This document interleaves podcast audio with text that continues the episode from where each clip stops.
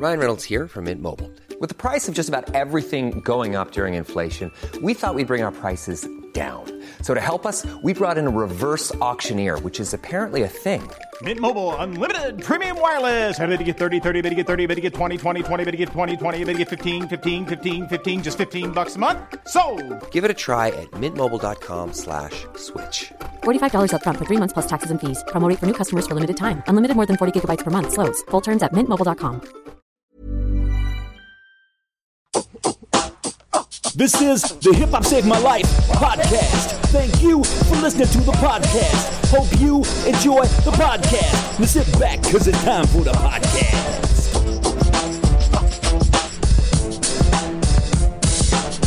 Hello, welcome to Hip Hop Save My Life. Uh, this is me, Ramesh. I'm here with uh, Ben Green. Hello, Ben. Hello, how's it going? Good, thank you. Um, this isn't actually the podcast. This is the intro bit, and Ben's not on the podcast itself. But he's but he happens to be here with me while I'm doing the intro, so I said he could come and do the intro. How are you, Ben? You're all right. Again, it's sort of you've done two, haven't you? Without Well, you've met two people without me. Three. well, I've not I've not actually met uh, our guest on this podcast. Last Skeptik, Corin Douieb, Douieb, Douieb. I think I pronounced that correctly. Um, uh, I didn't meet him. We did it remotely. So, Oh, Yeah. and you get to be on with a guest, not with a guest, but you're on the same podcast as with a guest. but I don't get to meet the guest. No. Um, cool. So, as I was saying, uh, in today's podcast, we talked to the Last Skeptik, an amazing, uh, I say hip hop producer. His latest album sort of branches out outside of hip hop, but it's great, super talented, and it's good for us to actually get a producer on and chat, and uh, it's good chatter. So, uh, I think you'll I enjoy. wouldn't. I, I wouldn't know. No, you wouldn't know, but you'll listen to it and you will know. You, I mean, you haven't listened to it at this moment, have you? No. Um, also, uh, for some reason, well, into this podcast, you discover what happens when you sort of do a bit of online research into your guest and it backfires because I described him as Hackney's finest and he's actually from North London. He's a massive gooner. So, uh, so yeah, and we kept that in the edit because I like to keep it real. Do you know what I mean? Hip hop and all that. Okay, so um, enjoy the podcast. I am honoured uh, to be joined by uh, Hackney's finest. You're Hackney, right? Have I just made that up? you know what? Like, there's a lot of like false information online that says I'm Go from on. Hackney, but I was born and raised in Finsbury Park. Like, I was born in the Whittington, so I got to like big up Finsbury every time. Okay, so uh, I- I've already fucked up this early doors in the thing. It's over. So- This is it. I quit. I'm, out of. Uh, I am joined by the last Skeptik. Hello, mate. How are you? I'm good, man. I'm good. Thank you so much for having me, man. It's a, it's a great honor. No, no, it's an honour for us, man. I was, I was just saying before we started recording that you are the first hip hop producer that we've had on, and And potentially the geekiest. I mean, who knows? Because pr- producers are definitely the geekiest of, of all of hip hop. Well, people. there is a there is a rumor about you guys that you've got like social issues and shit like that. Is that is that a stereotype you have to deal with? that is uh, not only a stereotype, a reality that I have to deal with. so I'm, I'm, I'm, I'm both offended by it and have to uphold it at all times. Here's a little bit that we like to call How did you get into hip hop? Let's talk about you, man. So you are um well, first of all, you're one of the most prolific people around. Like you're putting out stuff left, right, and center. But how did you get into to hip hop and like sort of the production side of things? What sort of your how did you come to be who you are now? Uh, well, I initially first started getting into hip hop when I was around like nine or ten, and my brother would would swear that he introduced me to, to hip hop. Big up Tiernan, he's a comedian as well. Tiernan. Yeah, he's very funny. Check him out. Well, We're getting him on actually. I think he's going to be on the next one. So he's equally we're doing a brother one too. Brilliant. He's and he he he he was always into like Pharcyde and hieroglyphics and West Coast hip hop uh, and and kind of the more I guess conscious and and uh, side of West Coast hip hop and um. But when I when I got to school, I kind of built on that a little bit. And obviously, you never want to be like your older siblings. You don't, you know, it's just not cool. You, you kind of want to be your own your own person. So when I got into got to school and I, I started joining a crew, like a um, a rap crew, and then uh, I started getting into like uh, Tupac. So Tupac for me, like age ten, onwards was the, the biggest influence for me. And uh, from that, it always, even though I was rapping, I was rapping as a kid.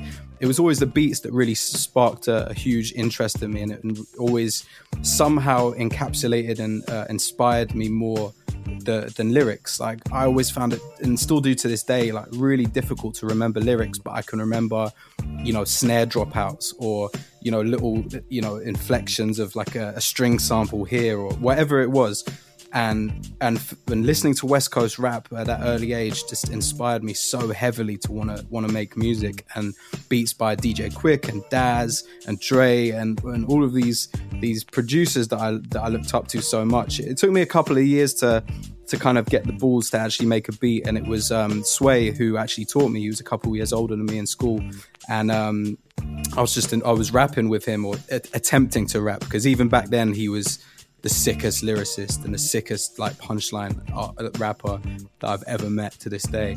And um, yeah. and he he just you know sat me down and was like, "Here's Cubase. This is what you do." And uh, I was fucking awful. I was like the shittest.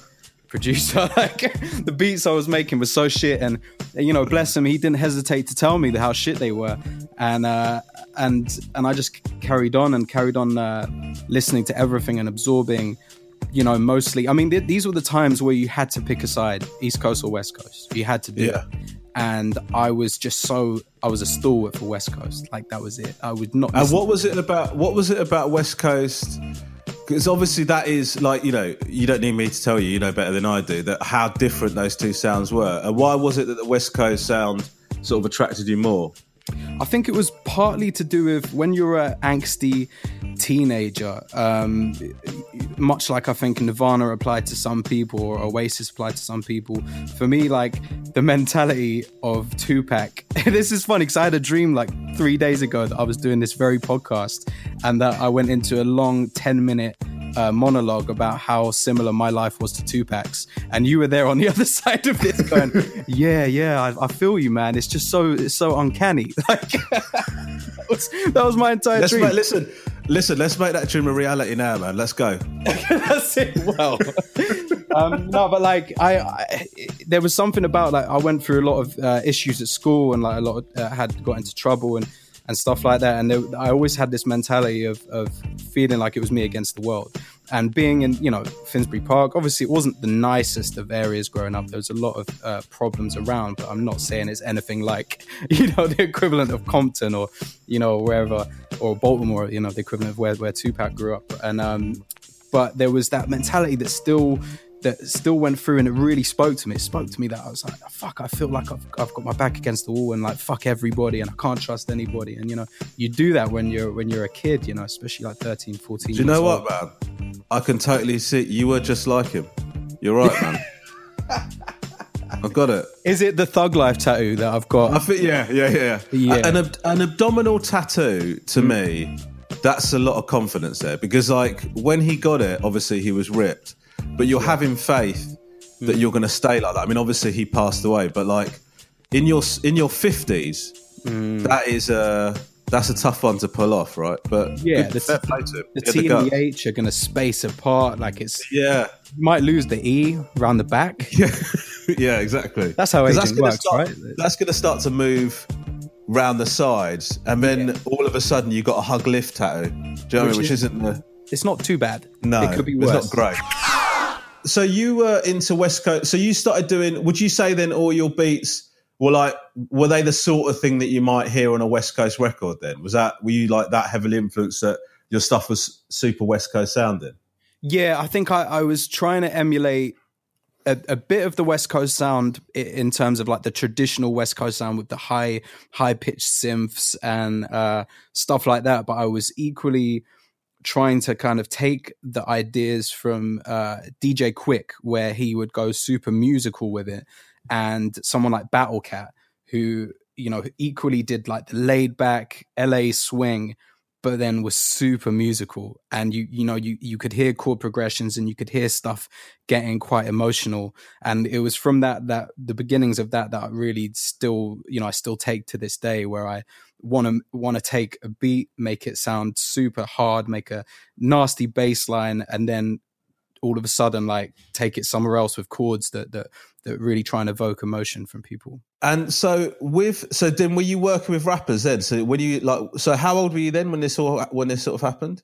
I, I guess between the age of like 11 and 16 you know was was a real like uh formulation period for me right. for, for listening studying yeah. And then when you getting sway to like to do verses for your beats then at that stage? Oh no i was too i was too bad for that. I was too shit. Like and he was this is the point where sway was like absolutely killing it with um, battle scars and he would go and be doing all these battles and stuff. And at the time i wasn't even in school because i had to leave school. And so like he would just come round and and like just chat to me and just be like, oh yeah, I did this battle last night, and here was here's the bar that I said, and I was like, oh man, that's so sick, and I'd still be at home on my own just trying to make beats that would be as good as his level, and um and then I then I, I saved up and got a, a secondhand MPC and um, MPC 2000 XL for all the, the nerds listening that want to know, and uh, a, a, drum machine. And and I just start and I was like, uh, I have no idea how to use this, and he had to come round and kind of show me how to chop up a sample. And I think when I started chopping up samples, because previous to that I was I was kind of playing in stuff on a keyboard, and when I started chopping up samples, I really found my my swing and I understood how to do it. And by that point, I was into Gang Starr and I was into DJ Premier and Pete Rock. And then that additionally kind of switched up the sound in, in a different way. So, what sort of stuff? So, you listen to Gang Starr, and is, uh, is Premier one of your favorites then? Yeah, like the Moment of Truth album is is one of my favorite albums of all time. Um, when Premier, you know, because in the early Gang Starr albums and early Primo production is he didn't have he was fucking amazing, but he hadn't established his chopped up like primo sound that that, yes. he, that he is now known for. And it, for me, Moment of Truth was the album where he fully, you know, he got that sound. He understood it and he did it and he smashed it. And he had tunes like Work, and, you know, and uh, like dis- not discipline's not on that, is it? No, he had like a bunch of different records on there where where it was just oh, above the clouds with Inspectah Deck, which is just yes blew my mind. Self Lord and Master shall bring disaster to evil factors. Demonic chapters shall be captured by kings through the storms of days after, and to the earth from the sun through triple darkness to blast you with a force that can't be compared to any firepower. For its mind power shared, the brainwave causes vessels to circulate like constellations reflect at night off the lake. The thing that interests me about you going into uh, production is that the like the truth is is most people because like I was shit, but I had a go at rapping when I was young because like, you know you love it so much, and when you love something so much, you want to have a go at it, right? Yeah. And but the thing is, is that rapping is the most is the way that most people go. I think because you don't need any equipment, right? You just mm. sort of start doing it. Yeah. So for you, what you're talking about is you got into production because you like the beats and stuff, and then you start doing it, and then you were shit at it, as everybody is when they start doing something. Yeah. And then, was there a point at which you thought, "Oh fuck this, man! Like, I'm having to like get familiar with the equipment. I'm having to figure this out. I'm just going to start rapping." Like, was there? Did you get frustrated with it, or were you so determined that that was the way that you were going to go. Because also the other thing is, it's not obvious how you're going to immediately get any kind of uh, recognition for that. Do you know what I mean? Because it's harder to put yourself out there as a producer than it is to put yourself out as a rapper. Because like you're saying, like Sway was going to battles, and like straight away you could go and turn up and spit a verse that you wrote that day. You can freestyle or whatever, and you're not in that position. So was that a difficult kind of thing for you? Yeah, I mean, well, because I, I, I, started out rapping, and I, I, I, you know, I didn't mention before, but I, I kind of was was rapping a little bit at the same time, and I was still writing lyrics, and and uh, that was, you know, my first the first records I ever got played on pirate radio were me rapping and, and over my own beats, and right. it was only until the age of when when I got to like 16, 17 that I was like, fuck it, I don't have a the confidence to do this on stage and B, my memory is so shit for remembering remembering lyrics. I just can't do it.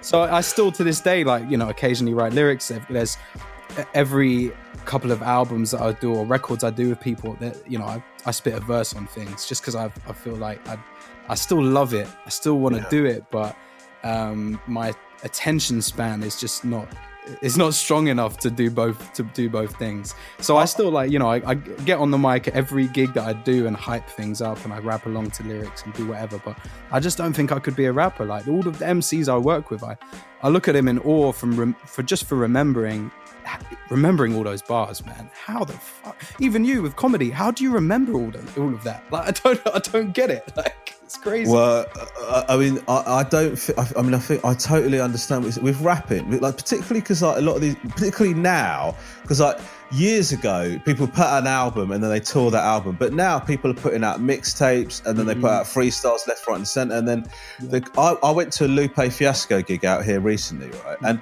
the thing is, it's like my ability. I remember I used to memorize records. Like I used to be like. I used to be able to rap, but now there's so much stuff coming out, and you listen to so much stuff. I can't remember it. And then when we stood in the Lupe Fiasco gig, it was right, we were right near the front, and he started like doing this thing where he'd hand the mic to people, or he'd like rap alongside people, and they'd be rapping back to him. And I just spent most of the gig shitting myself that he would do that to me. Because there's no fucking way, mate. Look, I'm a Lupe fan. Yeah. But I can't remember that shit. Like, there's no mm. fucking way. Just nervous. That's a horrible feeling to be in a gig nervous that you're just going to get mugged off. That's why I never stand at the front of anything. This is what I've learned through years of a brother doing comedy and mates doing comedy is you never sit at the front and at a gig you never stand at the front. You're just always at the back, chilling. It's way easier. It's way less stress. So, um, so you started doing your own stuff, and then, um, so and you started basically. Now we know you for like putting out your own stuff and working with different lyricists and stuff like that. Yeah. Um, how did that sort of all start to come about? Did you just meet up with people, or did you get in touch with people? Or how do you decide who you're going to get to do vocals over your stuff now? It's all about uh, it, for me it's just people that i've met and linked with and got a good vibe with. It, and as cheesy as it sounds you know i'm i'm the biggest like cheerleader for and and in, in, encourager for when it comes to music of, of only working with the people that you get a good energy from. Like without a doubt. Like my first joint album, my first, essentially first album, but it was a joint record. It was with uh, a rapper called Verb T from the Four Owls. Uh, Yes, now. I've And, had him um, on. I'm fast up between a rock and a sparse place where my mind's laughing, asking how the glass tastes, and my heart's straight. Cut down the middle cause it knows it's a little past save. And I think on past days as my head just cackles and my chest groans. I walk alone in torn sandals. As I think about what it could become, then my dream bubbles burst with razors and forked tongues like. did an album in 2007. We started in like 2005, uh, and um, where it was just me and him, and uh, yeah, and it was it, it was great because I'd met him before. He liked my beats, and it you know as a I think I started that record when I was like 19 or something, and that was a that was a really good confidence boost for me because as someone that I got on with that well, um, you know, music's always been a, a huge therapy to me, and it's been a, a quite an emotional thing, and, and such an important uh, part of my uh, part of my life. You know, that you have to get a rapper that understands that and that understands that it's it's a sensitive thing. You know what I mean? It's a it's a it's an emotional thing, and they have to really be in tune with that. You know, and be Yeah. in tune in, in part of the process with that. And um, I was lucky enough to work with Verbs, who really understood that, and he's quite an emotional guy as well. So he really got got with that. And I'm not just talking about emotion as in sadness. I mean like aggression or you know happiness whatever it is, like the extremes of it. You know? Yeah, and, um, I, yeah, go on. Sorry. I was just gonna say, and even to this day, I'm I'm, I'm still the same. I will only work with people that, that are on a level that, that we chat, that you know, we chat and hang out, and we can hang out uh, uh, beyond the, the rap shit. I guess like because most people think well, I think you can tell the difference in between records because like sometimes you can tell that a producer and a rapper have worked together and like decided to come up with an actual song. Do you know what I mean? Like an actual thing where they've gone like, okay, this is the concept for it, let's do it and put it together. Whereas like you you know that other a lot of a lot of stuff, I probably I'd argue most stuff is where a rapper's just picked a beat and then just gone, okay, I like this. I'm just going to spit over the top of it. But there is a diff- there's a big difference, right? And I think you can tell the difference qualitatively. Like hip hop is often accused of not of just being a bit disposable in the way that it puts stuff out. And that's certainly not true for your stuff. Like particularly your latest album is very much like you've obviously thought a lot about it. You've not just gone, "Oh, this is a great beat," and I'm going to put it. You've like you've, come up with ideas. So is that the way you've always worked? Yeah, always. Like I've I've thought sometimes way too much about it. You know, that's why it took me so long to put out my debut solo record, which was called Thanks for Trying, which came out uh, on BBE in like 2013. It took me so long, and it actually took uh, Jehst, of all people, to tell me, stop fucking being a dickhead, just like get your shit together and put this record out. And I, was like, oh fuck, I bet I better do it now because I need I, I couldn't I putting out a record yourself, especially as a producer, takes a lot of a lot of balls and a lot of like it, it, takes a lot of like you to be brave enough to go these are not just beats these are songs. And yeah. that first album of mine was mostly instrumental. And uh, you I really had to find a way to make those songs not just loops. And i have never made just loops anyway but you have to make them interesting for three or four minutes and um and and make there be some kind of journey. And um with this with this this album, which I, I think of mine as my second solo proper album. Yeah. Um, there's no samples on it. There's uh, it's all live musicians, and I just wanted to take take my time and and make something that was completely interesting from the first bar of the song until the last. You know. With your first album, like you know, you you said it's like most instrumentals. Mm that that I guess that's quite a, that's braver, isn't it? Than like put just getting a load of artists on to like do stuff over the top of it or whatever. Like was that was that a conscious decision, or did you just think, oh, I like these as they are, I want to put them out like this? A, a, a bit of both, but I, I I think even when I made the beats, I knew that they weren't they weren't going to be not all of them were going to be as as ready uh, as they were and, until I got the live musicians on them. And so that first record, I enlisted like cellists and violinists and and you know uh, Biscuit who plays the flute who fucking kills it on, on everything I get him on and and but yeah it was it was totally quite a, quite a scary thing but I think I got to the point in my career at that at that point where I was so uh, pissed off and um, quite like disheartened by the industry and disheartened by music in general. And why is that? What, what, why, how come you got to that point? I, I think for anyone that like uh, suffers from anxiety, like like I do, or suffers from, or, or that's in this industry, or is creative, you always doubt yourself, and then you compare yourself to other people, and then you do this whole same cycle where you go, actually, fuck it, fuck everyone else. I'm doing what I want anyway. And then you go, oh, wait, but what's everyone else doing? Oh, fuck them anyway. And you just go this, this entire back and forth. And um, and in doing so, I, I, you know, you can tell by the names, the, the, the things that I name my albums, you know, especially before before my new album. Thanks for trying the name of it, which I since then went on to to name my label and name my podcast. Thanks for trying. You know, it's it came from this whole thing where I felt like at that time I was uh, I had the, the, ears of people, I, I, had the connections to people, but I even working here or there with majors, which at the time was a lot, you know, everyone wanted to be on a major. Um, I had a lot of people kind of going, "Oh yeah, yeah, this is cool, this is cool," but you know, it's it's not for us. But thanks for trying anyway, you know. And I felt like that was the attitude, and so it was it was a big kind of like fuck you to everyone else. Like I, I don't really care, you know. And uh, since then, I put out an EP called "I Don't Even Like You." I put out an EP. Called, yes. Um, that that is your that is the title that I can most relate to. By the way, you know. it's, a, it's, a, great title. Very very relatable. Uh, but "Revenge is the best success." Um, how not to make a living. Um, I just really wanted to be quite sardonic with these these yes. album titles. You know, your I beat tape sucks is another one of my favorites. Your beat tape sucks. I, I almost put out a record called "Only Here for the Catering," and that is, and that is just the honest truth of how I feel uh, about most things.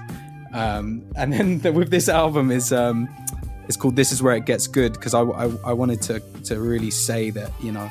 Uh, through all the ups and downs that all of us go through on, on a daily basis, you know, and and uh, all of the ups and downs that I've been through, you know, I, I, wanted to look look ahead and kind of think, you know what, actually things will things will get good from now on. It's a, a mind state.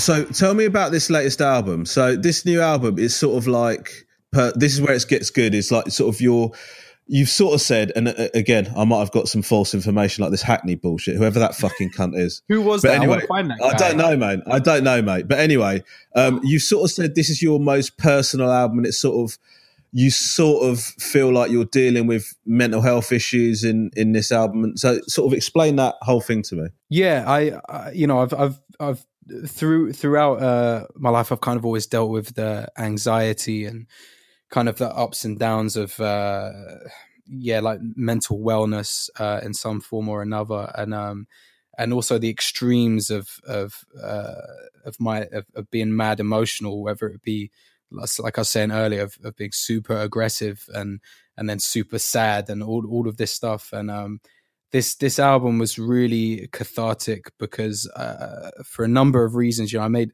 i made a record that wasn't rap. You know for me i wanted to make a this record whatever it was going to become as i was making. And as it turned out it, it turned out being more of a electronic album like a Yeah. cinematic orchestra kind of record.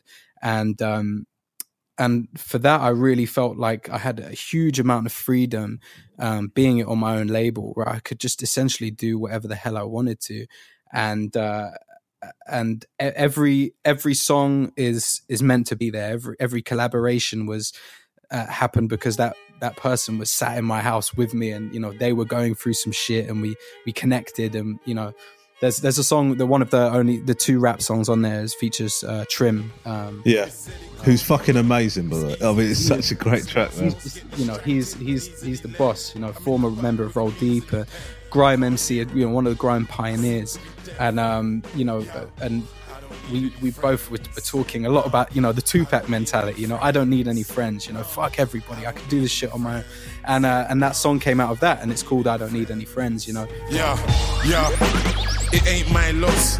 We don't beg friend, no. Ain't my job. Nope.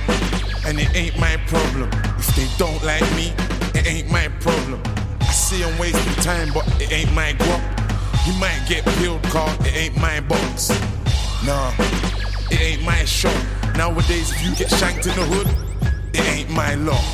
when when I did the song Trouble with uh, Takura, incredible singer, and with Kojey Radical, who of course is doing you know incredibly well now. You know, they're two people that are always around my house and and uh, you know listening to beats and just chatting. You know, and um, they they totally got the vibe of the record. They they understood where I was coming from with it and and uh, and ca- it ca- captured it perfectly.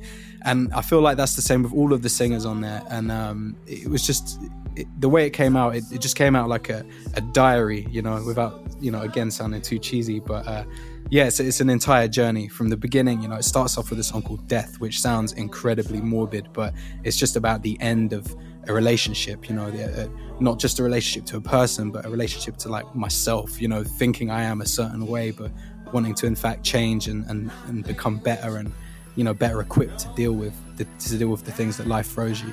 And uh, it ends with a song called Don't Forget, which essentially is just going, listen, mate, it, despite all of the journeys and all the happiness and the sadness, just don't forget any of it. Move on, manage stuff, and, and be better, but just don't forget all of this shit happened, you know? this is a thing that like because like, you've sort of answered this question but i'm interested to know obviously you sound like somebody that thinks a lot about what you put into it friction when we're chatting to friction he was saying to me sometimes like he's had things where he's been putting things together and then the, the vocalist has turned up and they haven't really been into it or it hasn't kind of been what he's looking for or whatever. Does that happen to, has that happened to you? I mean probably doesn't happen recently because it sounds like you've put this stuff together with people that you know and you've come up with the songs together but is it difficult you've put your you've worked your ass off to put a track together and then you get someone in to, come over and interpret that lyrically or whatever.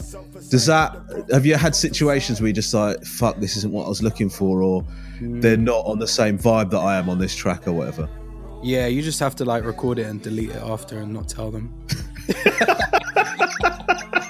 that is it. You know what? Like that, that has happened sometimes. I've done that.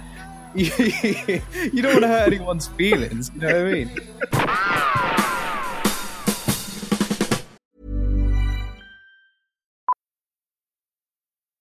Millions of people have lost weight with personalized plans from Noom, like Evan, who can't stand salads and still lost 50 pounds. Salads, generally, for most people, are the easy button, right? For me, that wasn't an option. I never really was a salad guy. That's just not who I am. But Noom worked for me. Get your personalized plan today at Noom.com. Real Noom user compensated to provide their story. In four weeks, the typical Noom user can expect to lose one to two pounds per week. Individual results may vary. Hold up. What was that? Boring. No flavor. That was as bad as those leftovers you ate all week. Keke Palmer here, and it's time to say hello to something fresh and guilt-free. Hello Fresh. Jazz up dinner with pecan-crusted chicken or garlic butter shrimp scampi. Now that's music to my mouth. Hello Fresh. Let's get this dinner party started. Discover all the delicious possibilities at hellofresh.com.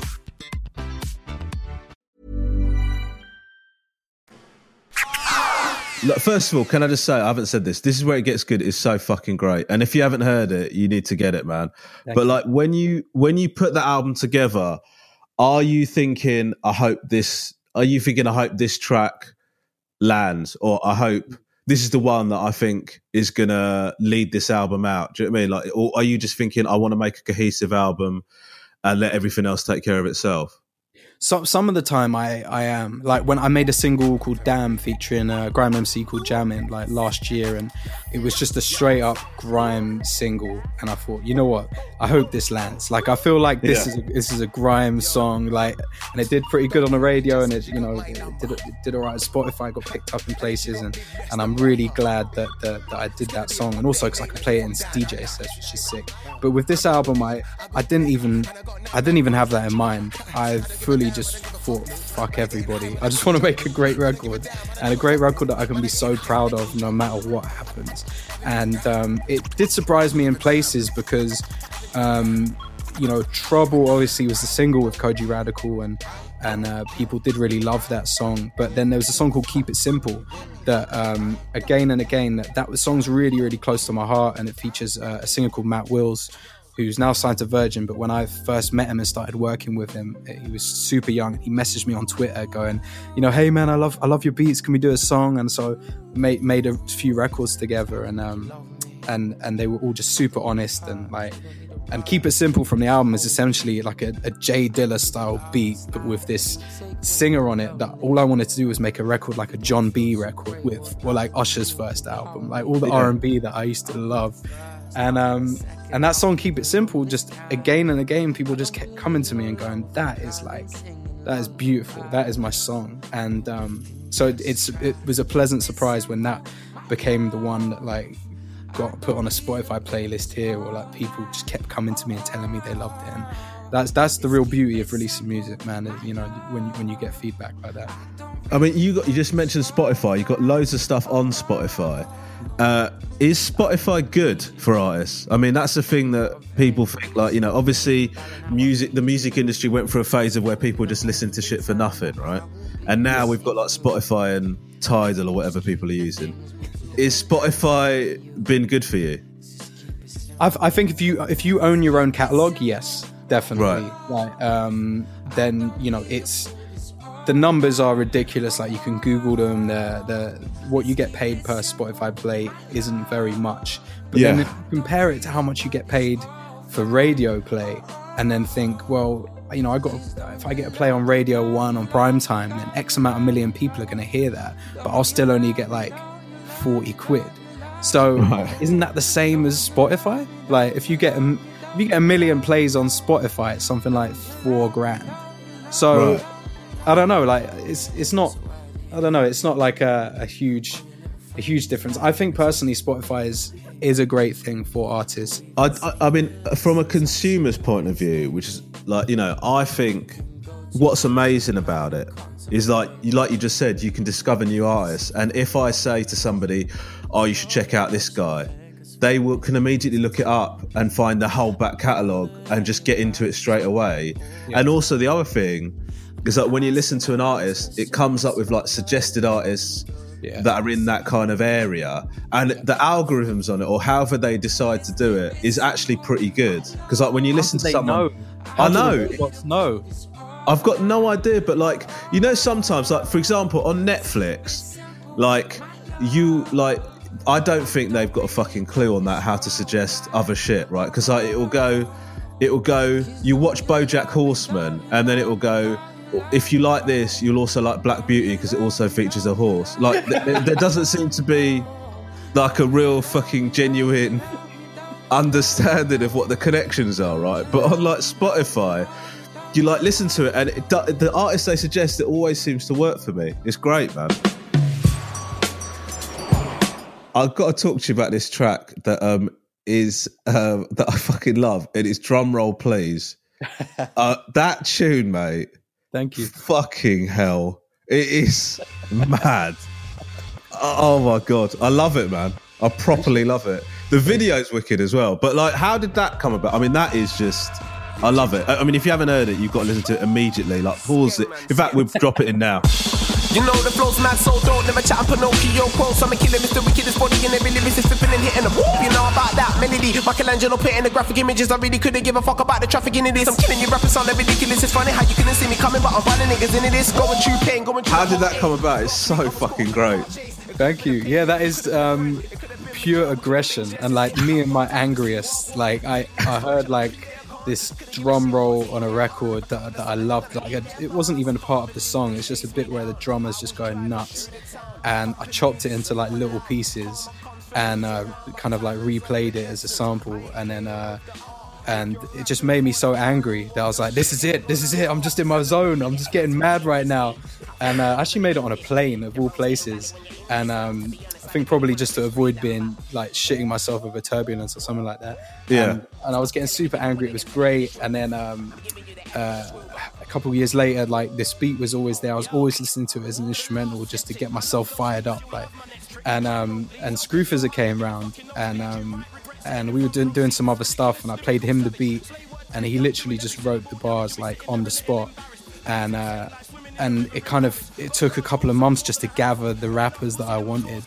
Yeah. And it, it- eventually, I got um, uh, Mikill Pane, uh, former guest of yours and a good, Yeah. good, good friend of mine, and he uh, he did this sickest verse. Just all about the thing with with Justin Mikill Pane that he he just he thinks in such a way lyrically that I just don't think any other rapper does. Mate, Like, he is fucking. I think he's a fucking genius, man. Like, I just think he should be massive. And he's big, don't get me wrong. And people, I only hear good things about him, but the guy is like next level. I really do believe that. proper like lyricist lyricist you know he came on that Yeah. song he came out and he goes oh I've, I've got the beat I heard Scrufizzer's verse sick I'm gonna do a verse about because it's called drum roll please I'm gonna do a verse about magicians so right, bro cool so he just does this the whole the whole verse is just him like doing like metaphors and similes about about ma- magicians I was like fucking blown away and then um, just done a uh, EP with Dream McLean, so he came on and, and dropped a verse, and then uh, the final verse was um, someone else who I was working with, which is uh, Jordan from Rizzle Kicks, aka Yeah. Al the Native, who came in and did the final verse. But there were just four people that I worked with m- uh, constantly. And uh, that I just thought, fuck it, I'm gonna put it out as a single. Like, there's, yeah, I'm not gonna hold this for anything. It's just two jokes. Like, this is this, the beat makes me too like amped. I, I can't like. It is the proper track where you do that nasty nod your head and feel like you're a bad man, even though you're driving a Mariva to Tesco. Do you know what I mean? It's fucking amazing, dude. it made me think a bit, and they're not similar at all, except for this one thing. Of like, I don't know if you know Agent Orange by Pharoahe Monch, right? But like that track, it starts off with what is like uh, an internet sort of download sort of sound, right? And you sort of think this can't become a song, and it does become a song, and it's fucking amazing. And it's the same thing with Drum Roll Please, where the drums start, and you go, this can't be the sample that is going to be the beat, and it fucking is, and it's amazing. that's that's that's the biggest compliment you could ever give me because I, I want people to be fucked up by these things. I want them to go, "What the fuck is happening here?" That like is like hear- it's an assault. hear- It's an assault on the senses. the- yeah, that is what it is. You hear the you hear the, the first the fir- the beat kick in, and you go, okay, it's going to change up. But nah, that's the beat, mate. You're going to fucking have it. but that's it. Sometimes the simplest songs and sometimes the simplest things that you do are the fucking best, and sometimes the the the, the biggest. Like I did a tune called "Show Me" that I made in like five minutes, and I you know chopping up a sample.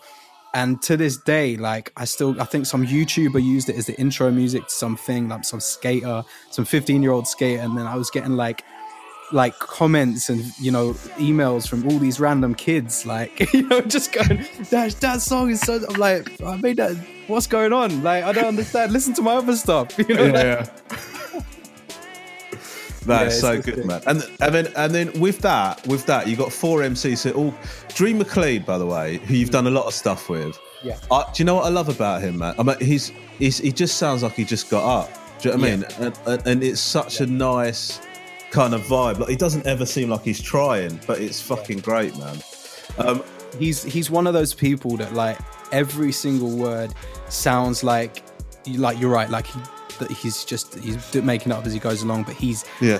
it, that's his delivery every single word has been placed so meticulously Yeah. and like there's so much thought gone into it that he is such like a, a talented lyricist and you know he's another one that the way his brain works is just constantly inspires me uh, big time And did you did, did you did they just come in and just drop the verses, and or did you come with that shit together, or like how did it work?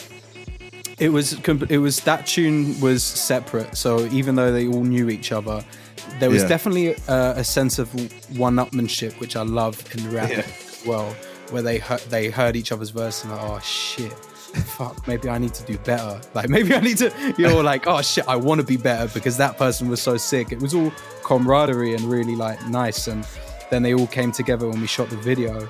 Um, and then they were, you know, and you could see them like bigging each other up for the verses, and that was really nice too. And and uh, that's also a thing as a producer. I, I love the fact that even though some of them knew each other, they hadn't all, they didn't all know each other properly. And and through working with me, they kind of like know, get to know each other more. And I, I love that uh, that gets people get to collaborate as well, like with me and without me. And um, I think that's the that's the beauty of, of rap. You know, is it, it definitely cheesy alert. It brings people together. You know. Yes, and that is oh, that is something Tupac would have said and believed in. So in that exact accent as well. Yeah, because yeah. I think he was from Finsbury Park initially. so what stuff are you listening to at the moment? Oh man. Well, what what I'm interested in is, I guess, do you listen to more British or US or both, or do you even consider them different? I mean, do you just listen to what you listen to? I mean, how does it work for you? Right now, it's definitely British. Yeah, Right. without a doubt. Like I, I listen to Giggs. Giggs reminds me a lot of how I used to feel about DMX back in the day. So I used to like get so excited on four three two one or Money Power Respect or whatever a song it was when I'd be like, oh DMX's verse is coming up last. I can't wait. I can't wait to hear what he's gonna do. And and Giggs gives me that exact same feeling um, of excitement to hear his hear his verses. Yeah. J Hus, his album for, for me, that's the album of the year for me. It's great, man. It's such a great album. Yeah. Says disappear like second nature. Posted on the same block like an hour later. Whole team eating, but it's only right. There's a spare plate, but you're the phony type. He's uh, he, he's he's made a record that's so well produced but not overproduced, and Yeah. that's a really fine line to to, to tread. And uh, he does it like perfectly. Um, a lot of the Afrobeats artists are, are brilliant, so I, I think a lot of a lot of what I play in clubs, uh, I end up listening to quite a lot, whether it be like Mo Stack or you know Hardy Caprio or like people like that. Um, you know, it's uh, definitely inspired me a lot. Um, American stuff, you know, I used to be, you know, I used to listen to be up to date on all the the most recent like US stuff, but it, definitely the the UK has, has taken over in in my my listening habits. uh, well, the the UK just seems to uh, just have so much great stuff coming out at the moment, man. Do you know what I mean? It's like, and you mentioned Giggs. I've got to say, if people aren't following Giggs on Instagram, you got to do. He's fucking hilarious. He's such a good dude. Like, it, I've I've met him once when we did I did a song with him. Yeah, the man all creeps, creeps, stalkers, stalkers. Man be taking out talkers, yeah.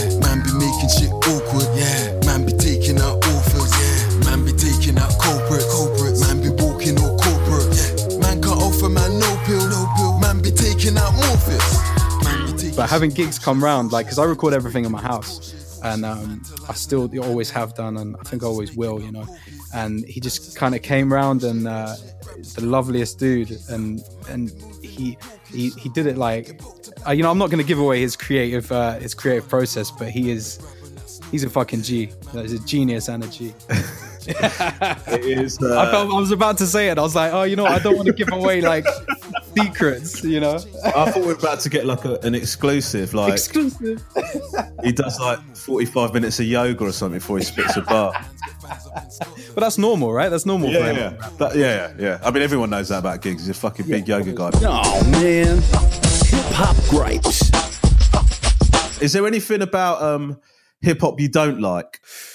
Uh, oh man, I think it's the same with anything that you love, man. Like there's uh, there's there's so many there's so many annoyances. Uh, like a, a lot of the misogyny, I think I I really I still find it hard to get with, and I think that that's dwindled a lot in recent years as well.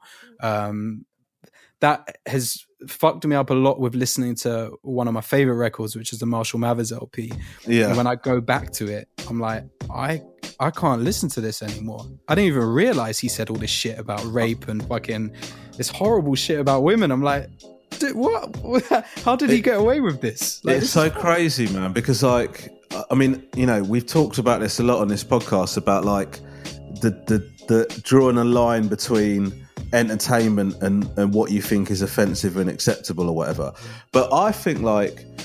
I think I must have just not found anything offensive. I mean, I still don't. I mean, I still, as a comedian, my tolerance for offence is pretty high. Like, it's, I'm, I sort of don't really get offended by much. But like, at the same time, I don't remember like you know you, you gave a great great example of the Marshall Mathers LP. Like when I first listened to it, I don't remember being shocked by anything. I just Yeah. listened to it; it was great. And then you listen to it back now, and you go, "Fuck!" I didn't react. To, like it's just it's so surprising, man. Like it's mad. It's even like for me, comedy wise, it's like when I went back to watch Delirious by Eddie Murphy, Mm. right?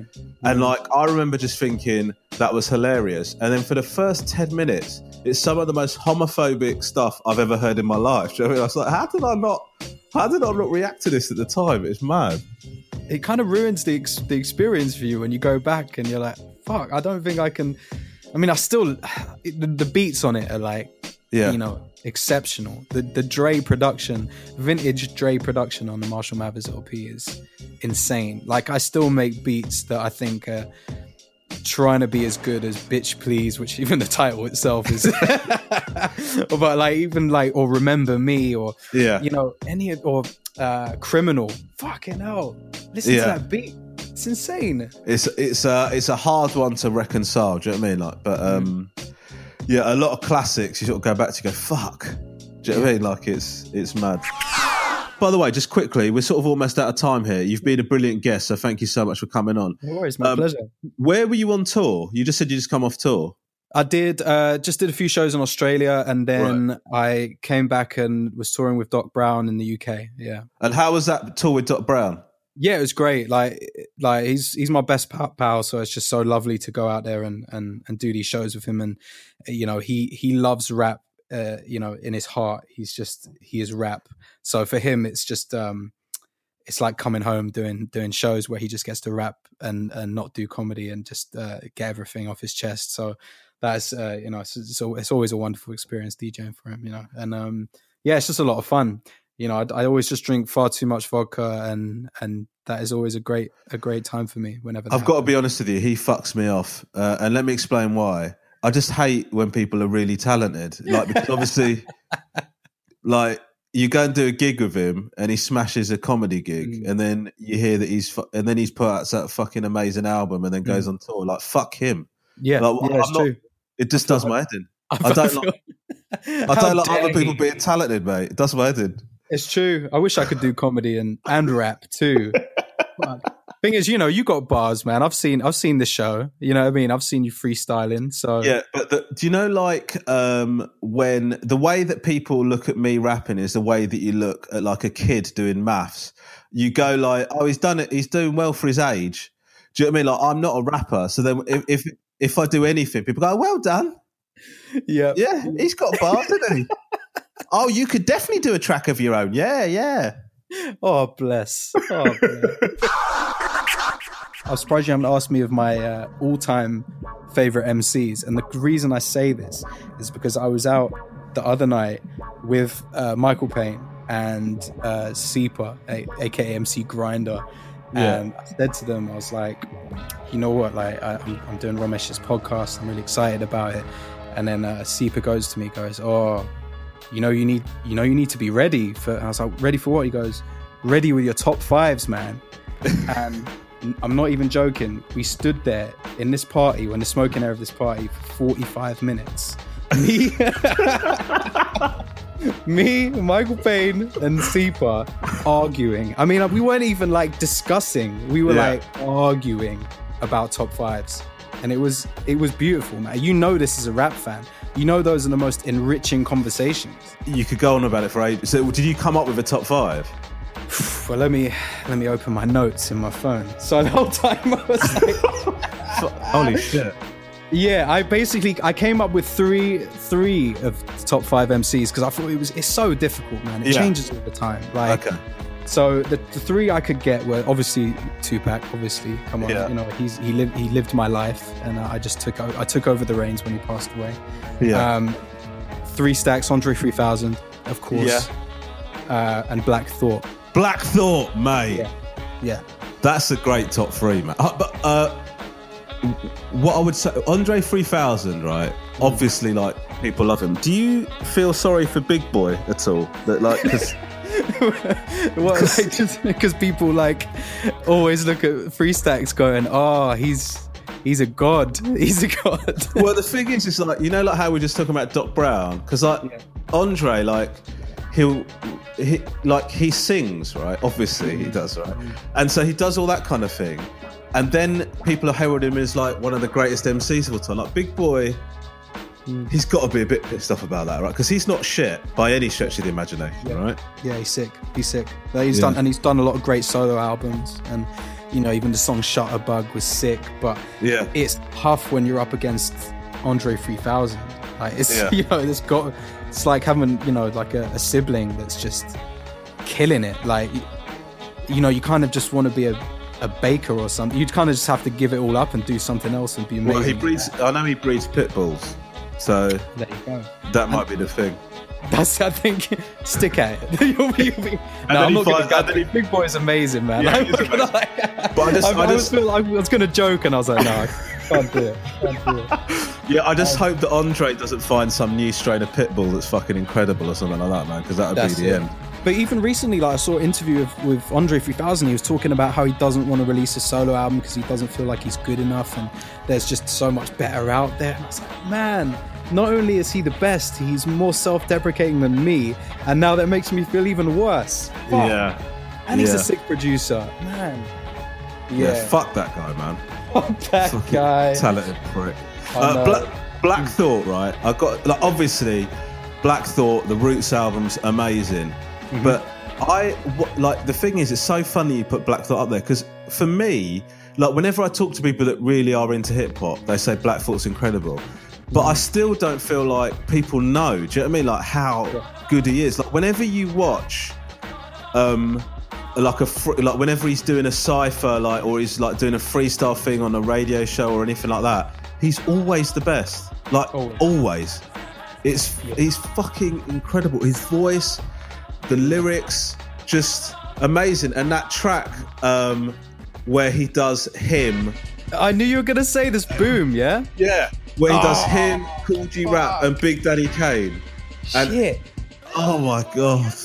Rhyme design to find a rhyme is right on time. One step beyond and not behind the line. To separate star from divine, you can take it as a caution. Over warning sign, look for antonyms, words I'm sending them. Hononyms, synonyms, good like Eminem's. You know the time when it's Reed G slicing. I turn the mic's last name into Tyson. My brain like a factory constant. That is just mimicry at its, at its oh best. like he must have had to put like cotton wool balls in his mouth to do the fucking Kool G Rap voice because he does he does the lisp, he does he does the flow, he does the lyrics. Like everyone has to go and listen to this song. Boom. But yeah, that's a great top three, man. Yeah, that's it. It's just not a top five. I couldn't get there. Plug one, plug two. Guest plugs for you. So listen, obviously, uh, we want to plug the the album. This is where it gets good, uh, which is great. Is there anything else you got coming up, or is it all about sort of pushing the album at the moment? Yeah, uh, that so that album came out a couple of months ago. Uh, just released a new video for a song from it called "Hurts." So go watch that. Shot it in India in in January when I was doing some shows out there. Um, Well, what shows it? Uh, sorry, I meant to ask about this. Sorry, uh, we're way over time here. I will let you go, but but India, what was what was doing shows in India like? Oh, fucking amazing, man. Like, the audiences are so sick out there because, in a way, less judgmental than audiences in the UK. So, I was doing sets at like 1 a.m. in a club, and I could play like two hours of my own music and grime and shit that they'd never heard before. And ev- the, cr- the clubs were just going nuts because it doesn't matter. They were just like, I just want to hear bass lines and I just want to hear shit that will make me move. There was just Right. no no judgment. You know, I couldn't play I couldn't play like a beat I'd made yesterday, even though it was banging and sounded like the, the same tempo as a Drake song or you know, banged with a big bass line or whatever. I couldn't do that here because people are like, I don't know this. I've never heard this before. I'm not dancing. They'll come up and request like, you know, whatever.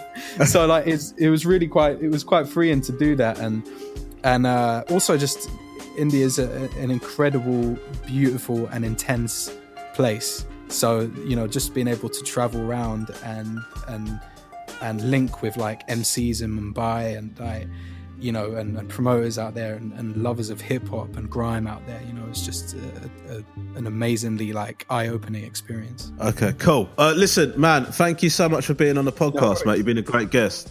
My pleasure. Um, my pleasure. Uh, we really appreciate it. If you haven't checked it out, make sure you check out This Is Where It Gets Good. Uh, listen, man, thank you very much for, for coming on. I appreciate it. No worries, man. Big up. All right, take it easy.